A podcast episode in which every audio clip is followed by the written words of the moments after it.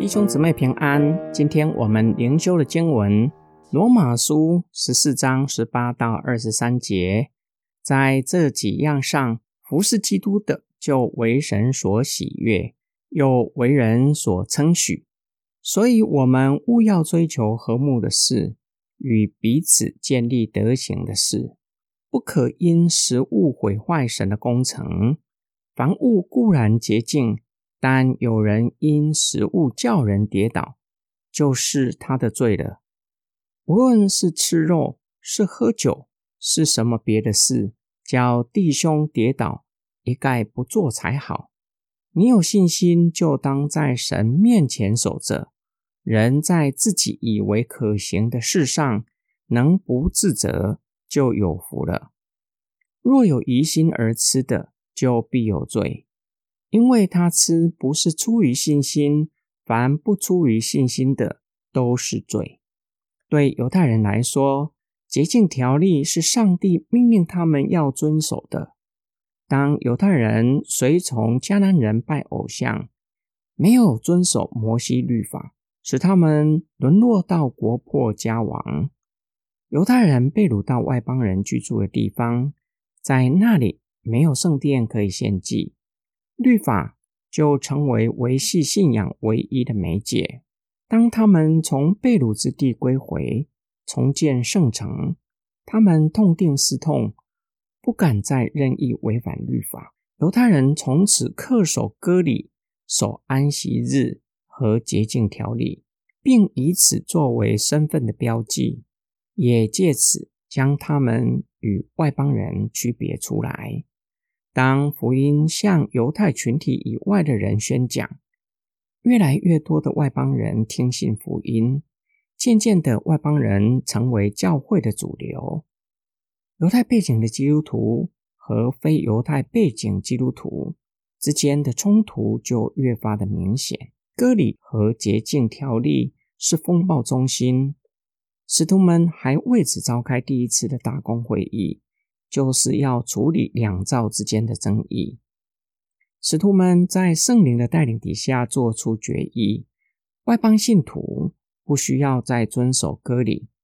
然而，为了彼此之间的关系的和好，使徒们吩咐外邦背景的基督徒与犹太人一同吃饭的时候，不要做引发犹太人不悦的事情，不要吃带血的食物。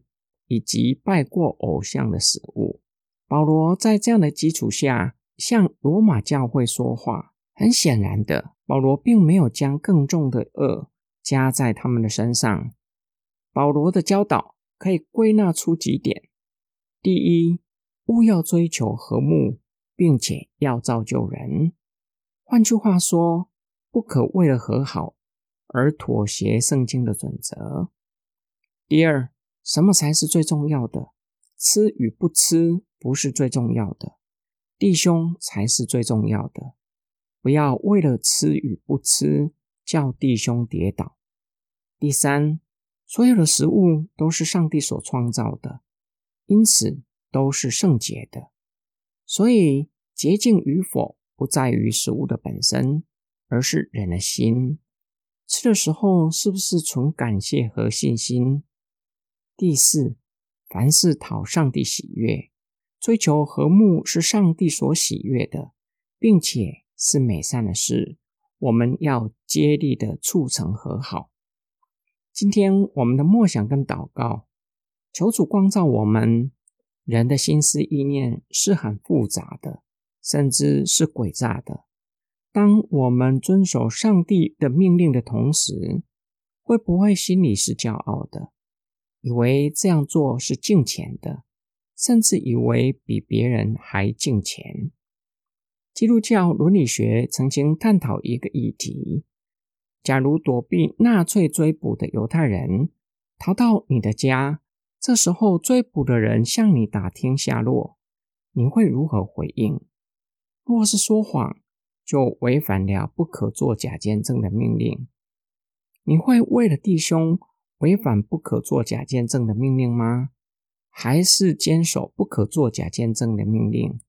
诚实告诉追捕的人，虽然所举的例子相当的极端，但是要我们反思，什么才是最重要的？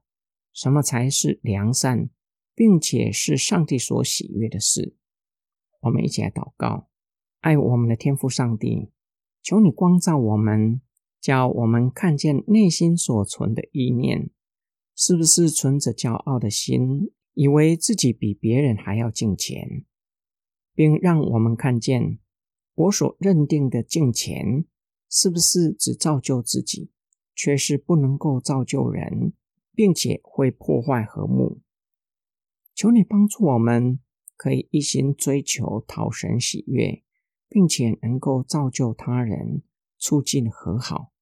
我们的祷告是奉主的名，阿门。